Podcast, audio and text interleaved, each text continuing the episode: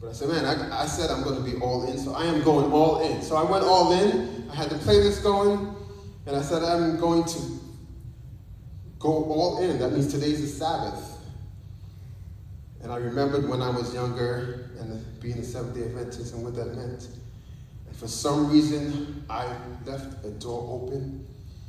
And in that door, the love of God came through. Mm.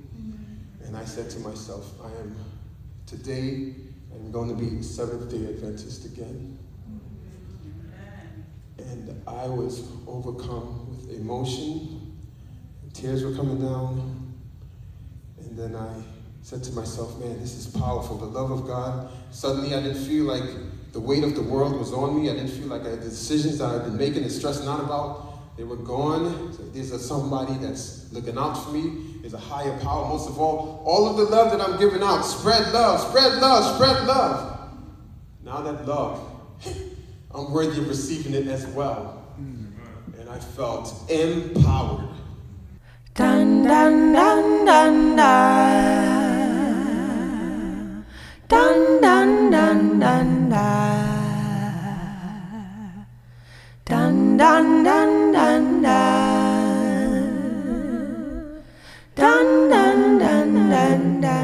sculpted narrative goes out to all the giants upon whose shoulders I stand. If I can see further, it is only because of their storied vision. Let me begin with Richard Feynman. Richard Feynman. What's up? What's up? What's up? What's up? Welcome to another episode of Spread Love FM. I'm your host, Trev, and I thank you once again for joining me. I always appreciate you taking your time to listen in on our message of love and our message of justice. If you noticed, those of you who are observant will notice that we have a new setup. I moved it around a bit in the studio. So we have new vinyl on the roll on the wall. So my memor- memorabilia, uh, my old football helmet my Mac, old Mac. It actually works.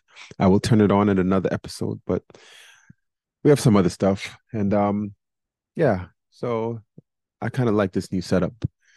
Some of my credentials, boxing glove from Frenchie. Can you see there? It's blocking the way. There you go. That's uh Frenchie's gym. Rest in peace, Frenchie. So um we'll get into more of the stuff at a later episode. But today we have a episode from a service, a talk testimonial that I had yesterday at Spring Hill SDA, and it was such a beautiful service. It was actually my first time speaking in front of a audience that was indoors and that was scheduled. It felt like a talk. You know, I'm so used to activism in the street and on the podcast and this felt different. And it was um, I really appreciate everyone for listening to me there as well. So I'm going to jump right into that testimony, and I thank my cousin Judy. Also want to thank um, Mr. Brother Brother Paris. I didn't get a chance to thank him during the service, so I want to give him a shout out right now for putting together the slideshow. I know he had a rough time putting everything together, so I forgot to thank him during the actual sermon. Anyway, without any further ado, here it is. Uh, we're going to end up this show different as well. We're not going to have our usual outro. We're just going to go out with the special music. So, um, thanks again, and uh, yeah, next time you'll see me, we will go more into what we have on the set. We have some great episodes coming up in our new setup. In the meantime, without any further ado, I present Spring Hill SDA testimony. Uh, let them give the story. Don't give it away. This is what I want to say. Even though we may leave Jesus, he never leaves us. Amen. And that's the point I want to make. And at this time, I want to bring up my cousin Trevor as he relate to you his testimony, the lost sheep of Israel back to Israel. Amen. Amen. Amen. Thank you, Judy. Thank you so much. Um, thank you for welcoming me, welcome, welcoming me here at Spring Hill SDA. Um, Judy, when Judy asked me to come up here, um, I said, Judy, what do you want me to do? Five minutes? She said, No, do as long as you want. now, I come from activism. I come from the streets of New York, um, protesting uh, for Black lives, economic justice, and I'm used to being in the streets speaking for hours. So Judy said you could go as long as you want. I said, all right, I could go. So I can, I do an hour. But I'm going to do that. Amen. so I'm going to tell my story um, of how I came back uh, to the church. And um, I'd like to start, I can see that right there. Abide, now abide in faith, hope, and love. Corinthians 13, 13 to me by my uh, brother-in-law Kurt there. And um, that's my favorite song, my favorite uh, chapter in the Bible right now, and I'll, and I'll get to that. Uh, in that picture there, you see me and you see my mom, Dallas Bear right there. Hello, Dallas, mama. and you see my father right there. And uh, that time I went to church with them was here nine years ago.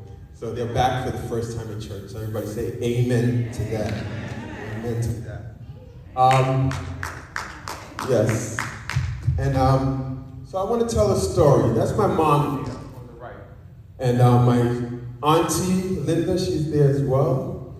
And my other aunties, and my mom, the pioneer of the family in Trinidad. Um, the family was Catholic. The story goes, I wasn't there, so I I shared stories, I've heard it. The rest of the family was Catholic, and my mom went to a crusade. And at that crusade, it was the Seventh day Adventist crusade.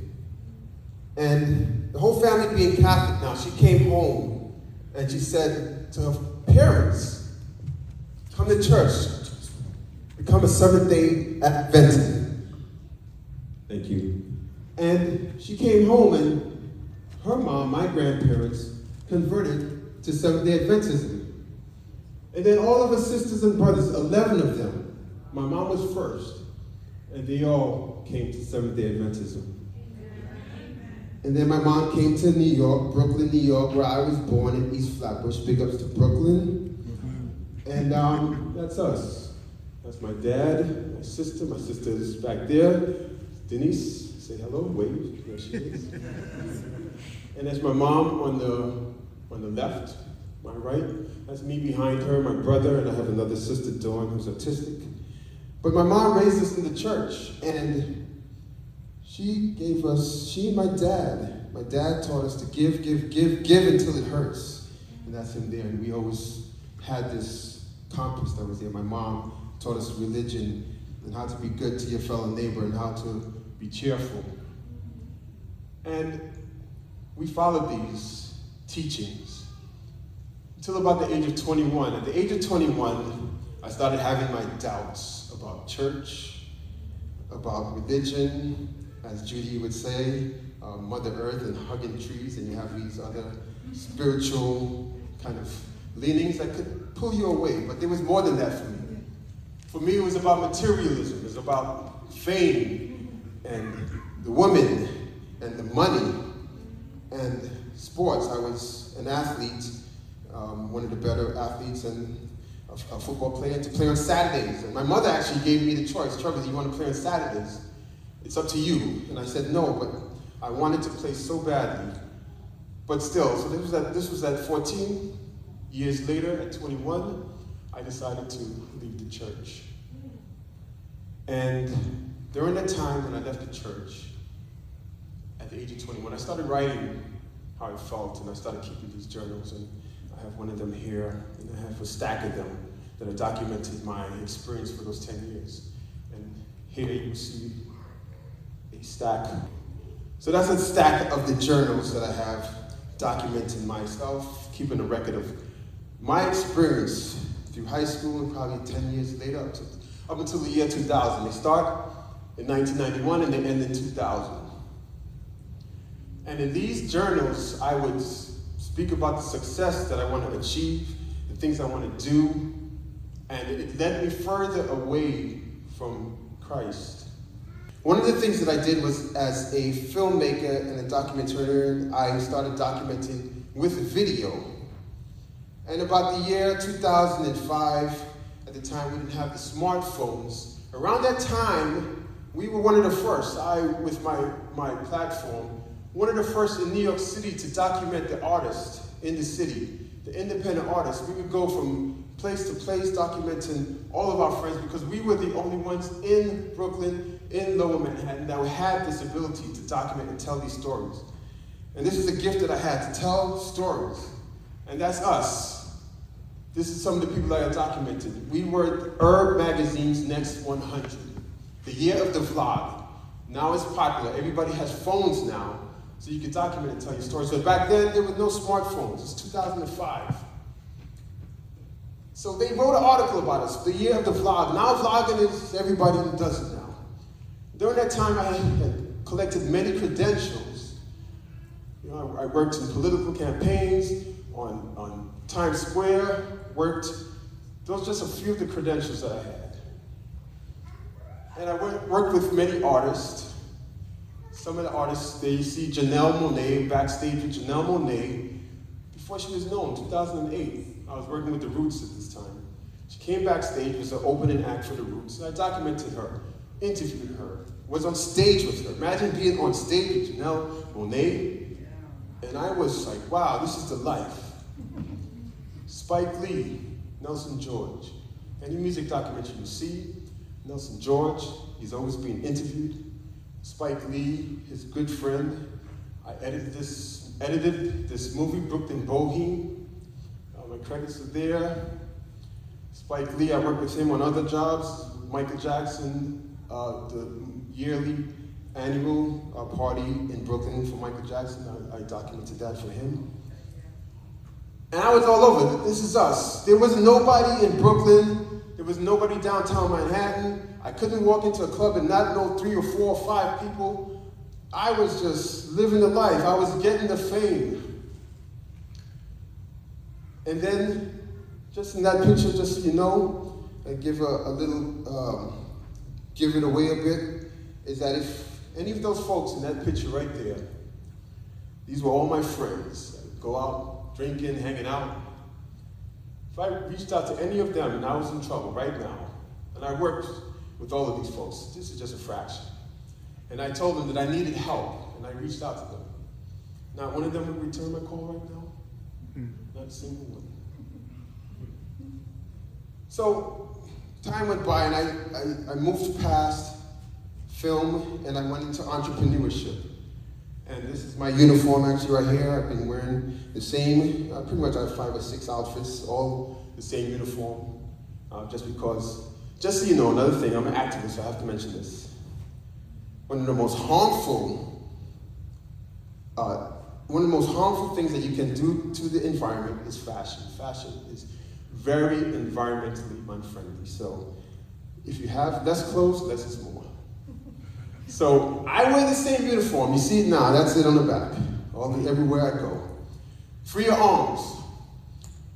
Now, what Free Your Arms does is, yes, first I innovated, and again, I hate to say I.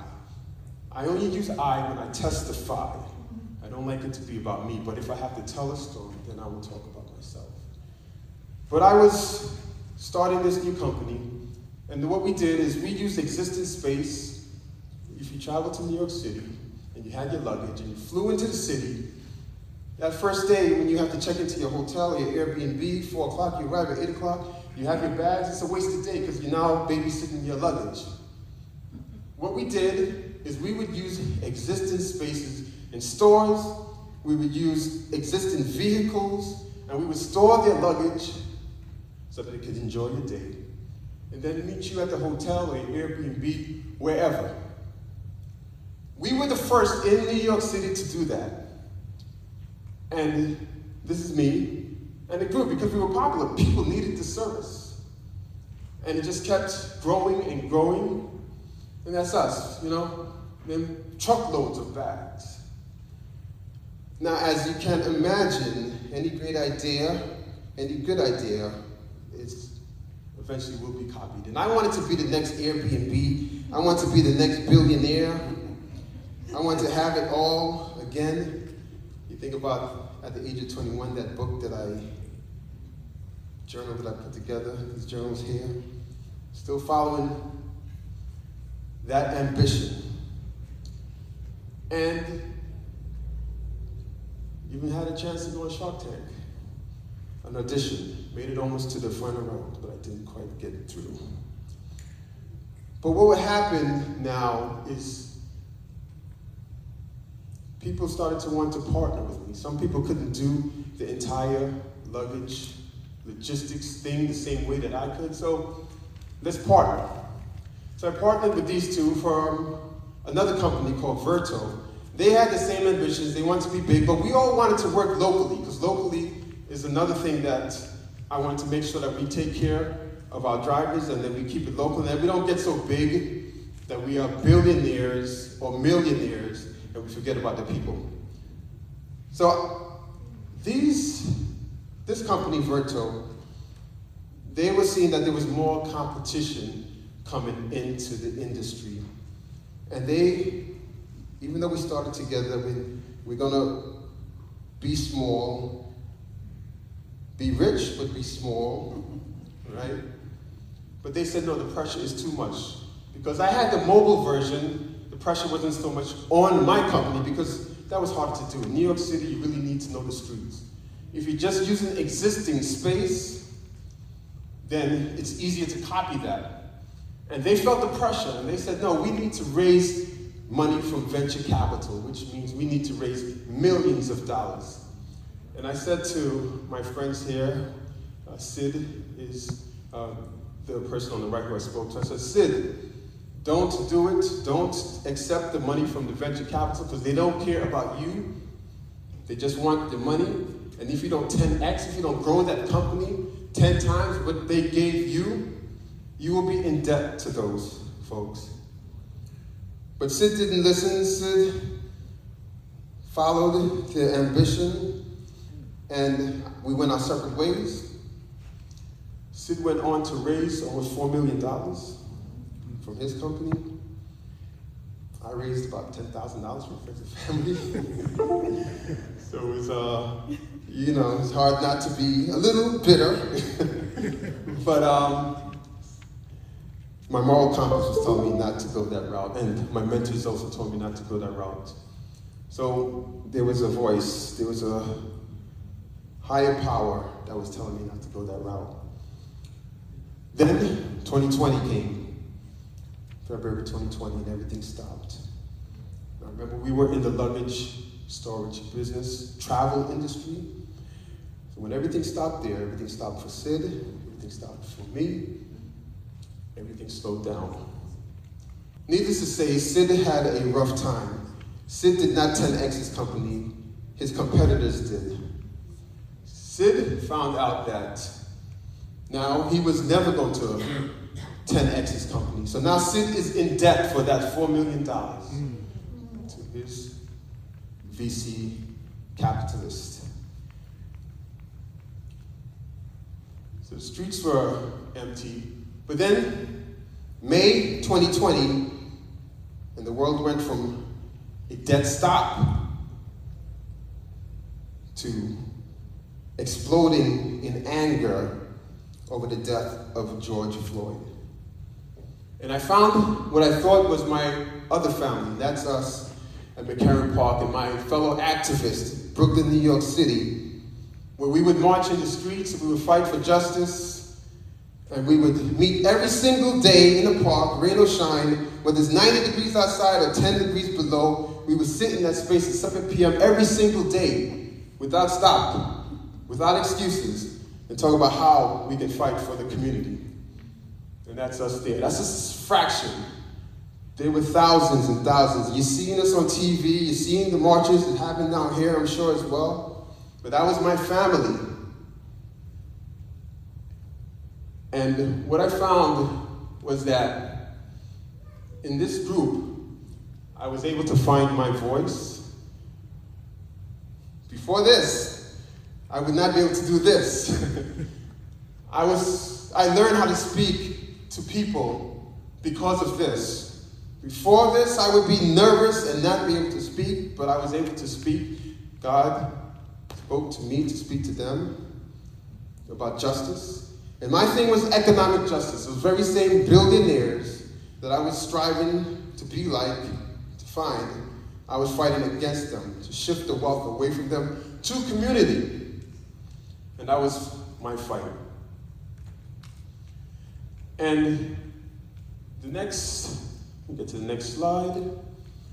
So, I created a platform here called the Freedom Market Spread Love. It started as a Freedom Market and it was changed to Spread Love. And it's about spreading love. And through Spread Love, I eventually came from Brooklyn, New York City, and came down here to Florida. And if you can see in the next slide, once it comes up, that's where the Hernando today, if you see that picture right there, that's right outside, right over there. That's my sister there with her flowers that we were giving away, food, groceries, clothing in New York here. It was just groceries at the time. And they wrote a page, a, a story about us. That's Judy in the photo as well. And I got help from folks in this church. I got help from Brother Guthrie. I got help from uh, Sister Marcel, Judy, of course, uh, my Auntie Linda. They would come out, my sister, Kurt, all of us as a family, we were out there finding a way. What started in New York, giving away food and groceries. We started to do it here as well to boost the local economy. And as Judy shared, I needed help, and I went to Judy and my sister and asked, "Can I? Is it okay if I share this mission that we are on with your group?" And they invited me on, and I won't go over that story again, except to say this: that yes, they invited me to share this message. And while I was there sharing this message and asking for support, I started listening to what they were saying. Now, keep in mind that they were online from the pandemic four or five days a week praying, praying every single day. And I was always fascinated by this because it reminded me a little bit of my group in Brooklyn. And that's when I started to hear some of this moral compass that I've had all my life the spirituality, the tree hug, and all of that. I started to see the tie and the correlation. And they spoke about faith and love. And at the time, I didn't even want to say the word God. I would say higher power, which is what all of us activists do if they are even spiritual. But they challenged me. They challenged me on my faith. They challenged me to say the word God. They also shared a movie with me, Mully. I don't know if everybody, anybody's ever seen Mully. Any hands? Anybody ever seen the movie Mully? If you can. It was such an amazing testimony about faith, and that inspired me. So during this time, I was planning a trip back to New York City, and if something that you should know about us activists, especially one that's an economic activist, uh, we struggle a lot because there's certain things that I just don't accept. I won't work with certain corporations. Corporations, I have certain values, and it compromises, not compromises, but it allows, it limits my decisions on the things that I can't do. So I was traveling. I had a, I wanted to come back to New York to where it started to resume what I did with my activism, with the free food and the free groceries. But I didn't have the money. But I had a friend in New York that said, Trev, if ever you want to come back, if ever you want to come back to New York City, there's a plane ticket that I can give you for my points. And that offer was out there for a year, but I did not want to accept it because of my pride. But then what I learned, one of the things I started learning in this group is humility.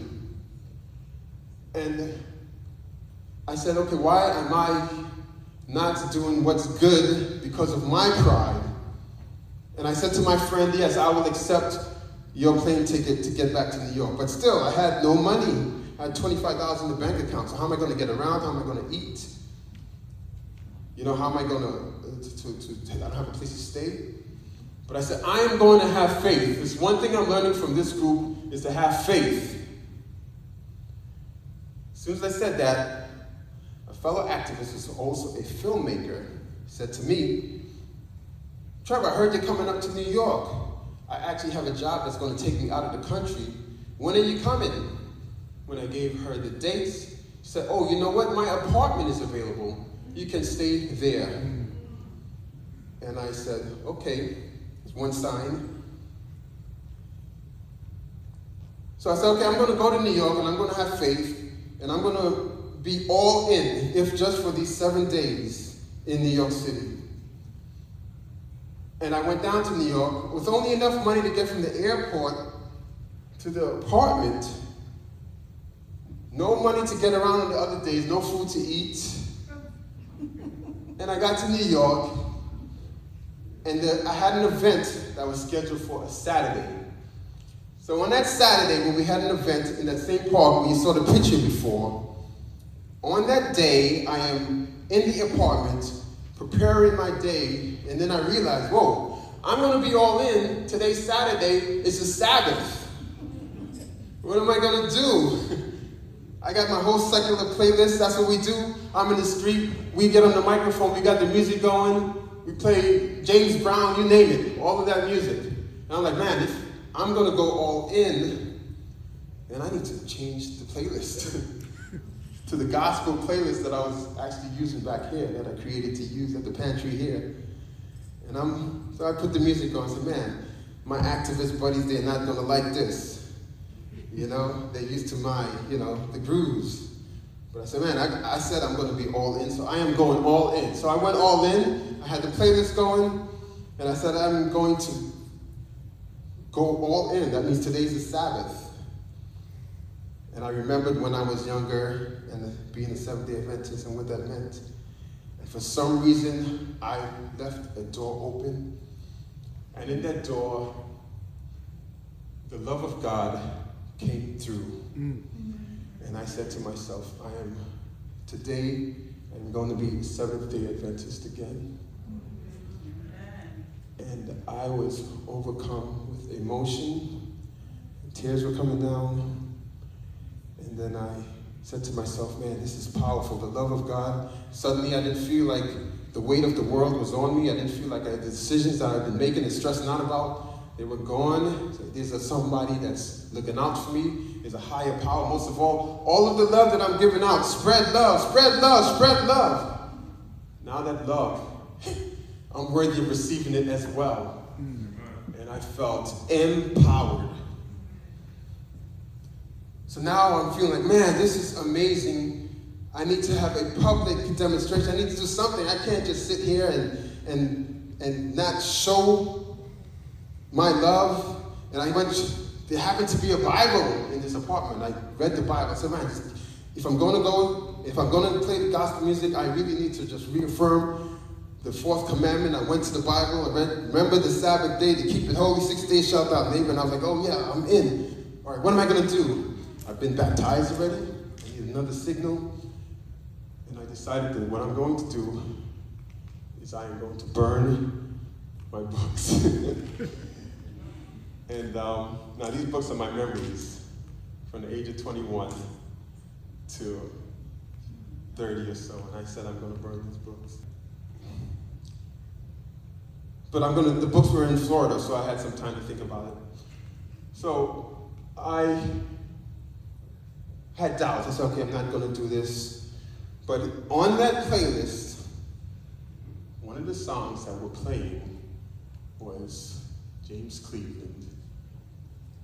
And the lyrics went like this If anyone should ever write my life story for whatever reason there might be He'll be there between each line of pain and glory.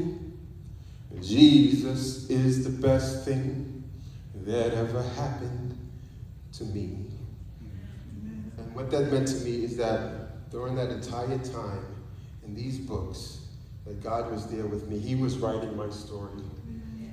And my friends who heard that I was going to burn this book, my relatives actually, uh, my brother in law Kurt, and some of the folks on that prayer line said, Trevor, no, we heard something different. Not to burn those books because those books are your testimony. This is how you testify. So I decided to spread the word through the 53 year old me today, talking to the 21 year old me back then. So this is New York. I'm in New York. I went to that meeting Saturday. The religious music was playing. My activist friends, some of them were actually turned off. You could just see it in their faces. What are you doing? Why do you have me sitting here playing this gospel music? But the rest of them, I said, listen, man, I had a, I had a moment today, and I want to share that with you. And um, I shared about how I let the love of Christ in and how empowered I was. And then they started sharing it too. They were on their own spiritual journeys. Nobody wanted to share it because we don't talk about that. This is one of my fellow activists, and um, he was actually one of the inspirations. I shouldn't put his picture up as somebody that was a doubter because he's actually on his own spiritual journey. And um, before I came down there, I was surprised to hear that there was people in this activist group that were on their own spiritual journeys. And me and him decided to go to church before I came down there. But he was also the activist who was to, we were both giving away clothes, we were giving away food. And, um, but we sat in that space on Saturday and we shared, and I spoke about my spiritual journey. They started sharing. I spoke about how, oh, now I'm accepting love and I feel so good about it. Then another activist said, Trevor, a really good friend of mine, the one who actually inspired me to speak, said, Trevor, I, have got a motorcycle, I got two cars. Do you want to use my car to get around? Hmm. I was like, nah, nah. And again, my pride was speaking. But then the rest of the neighbors acted as Trevor, love, accept love. I said, yeah, you're right, okay, yeah, okay, I'll take the car. And then another neighbor said, Trevor, you need something to eat. And they were like, I was like, uh, Trevor, he said, accept love. And I said, okay, yes. So for an entire trip, I had food, transportation, and an apartment. With $25 in my pocket. And I made the entire trip. So I'm gonna, that's a book. I don't know if I'm gonna read a passage, but there's a passage there. Um, I'm actually not gonna read it now, but if you, there's a quote there. If you want to scan it, uh, you can see what's read there, but basically I'll summarize it. That's a passage. Should I read it or not? No? Okay, let's not read it. There's a passage there that speaks about my want for materialism and my striving for materialism. And the 53 year old me today will look at that 21 year old who wrote that and tell them, no, that's not what you should be striving for. You should be striving for something greater. Amen. And there's a couple pages, and I read this on that code. There's ways to connect with neighbors, there's ways to, to, to connect with me. So you just scan that whenever you want. We have a platform here now called Hello Neighbor. And we want our neighbors to know each other. We want us to talk to your neighbors at home, talk to your neighbors in the church, not just in church, but to talk to them when you leave the church. Mm. You know, I don't even know my neighbors in my own block where I live, street where I live. And we are trying to build a platform where we can connect. And this is the clothing that we had in New York. And I tell you one thing, for the five years that I, seven years now since I launched this business, and the three years, four years since I've been doing activism, everything seems so hard. Trying to connect with people, trying to even give stuff away, trying to spread my message, the talents that I have, logistic talents and storytelling talents, it just wasn't connecting. As soon as I turned my faith and believed in God, things started connecting. Amen. We put these clothes out at Maria Hernandez Park in Brooklyn, and within 15 minutes, people swarmed us and just took the clothes. We put, we now work with Miguel's Latin Market here in Spring Hill, something that was so hard to do. The goal of our activism is to have pantries where you don't need volunteers, we don't need space. Tapping into the, the things that I've learned in New York with using the existing space, which is the Airbnb model, by the way. You have, instead of using a hotel, use your apartment, existing space. That's what we want to do with community. And so we work with existing stores so that you don't need a pantry, so you don't need volunteers, so that we use the resources that are already available. All of a sudden, that came together down here with Miguel's Latin Market. It's a dream that I've been working on for three years to help community, and it works now. Same thing with groceries. You need groceries, you don't need a pantry, you don't need a, a, a, a, food line, which is fine. If you do need it, that's fine, but we are trying to make it so that we don't have to exhaust additional resources. If you need groceries, scan the code. You get free groceries, you get free lunches, you get free, um, not clothing right now, but you can find those resources there. And about storytelling, that thing. Now, when I started my video um, career back, way back before they had iPhones and all that stuff, yeah, I would get a lot of traffic. Back then, YouTube was brand new. But since then, since I started doing the activism, and since I started doing the uh, platform of entrepreneurship, I was not able to connect. I would be lucky if I got six views on a video, six likes. Suddenly, three weeks ago, I put a bonus episode, which was a throwaway episode. And it's related to economic empowerment and it's related to God. And I featured an artist that was inspired by God. He turned down $8 million because he believed in God. And I put an episode up there, just review, kind of a throwaway, and it almost got 50,000 views, 2,000 likes. And I'm like, man, I didn't even try because it's not me. God is using me as a vehicle for his message. He's using the skills that I learned before now to connect with neighbors. Amen. So that's me there, and it's about spreading love. That heart is me screaming. I, I mean, I'm toned down actually from when I'm in the street, but I'm screaming that I'll be out in the streets of New York on the mic screaming because I want to spread love and I want to shout to the top of my lungs, how do we spread love? And, and now about faith, hope, love, these three things. But the greatest of these is love. So I want you to know what does love mean? And we sat down, and it's going to end up, I'm going to close up right about now. And with my brother-in-law, we spoke about what does this word, word, word love mean, and with another cousin of mine. Because love has almost become kind of a word that it's a, a, word that's lost a lot of its meaning because everybody throws it around. So we really want to know what does love mean? And my brother-in-law Kurt said that for him, and I'm paraphrasing, love means being unselfish, the act of, of unselfishness. And I want us to think of love as an action. As again, my dad said to me, give, give, give until it hurts. And for me, love means action. Love means not just having a word that exists that you say, you have to show love, or else it's meaningless. God showed love, Jesus showed love in his action. And finally, one more slide I'd like to end with, and that's field that we sat in in Brooklyn, New York City for three years, or two years when I left, out in the cold, or in the heat, or in the rain and torrential downpours, sitting in the elements, in the grass, where we were trying to put love into action. One of those days, about a year in, there's a light pole that was right next to us. A light pole where we all sat in this big old circle.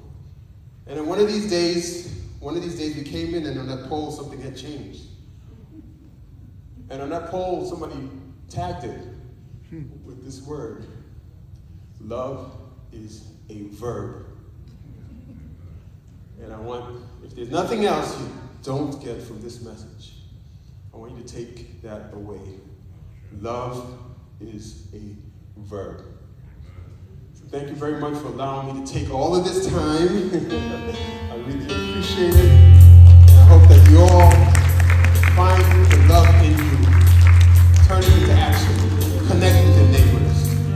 Hello, neighbor. Thank you very much. Amen and amen.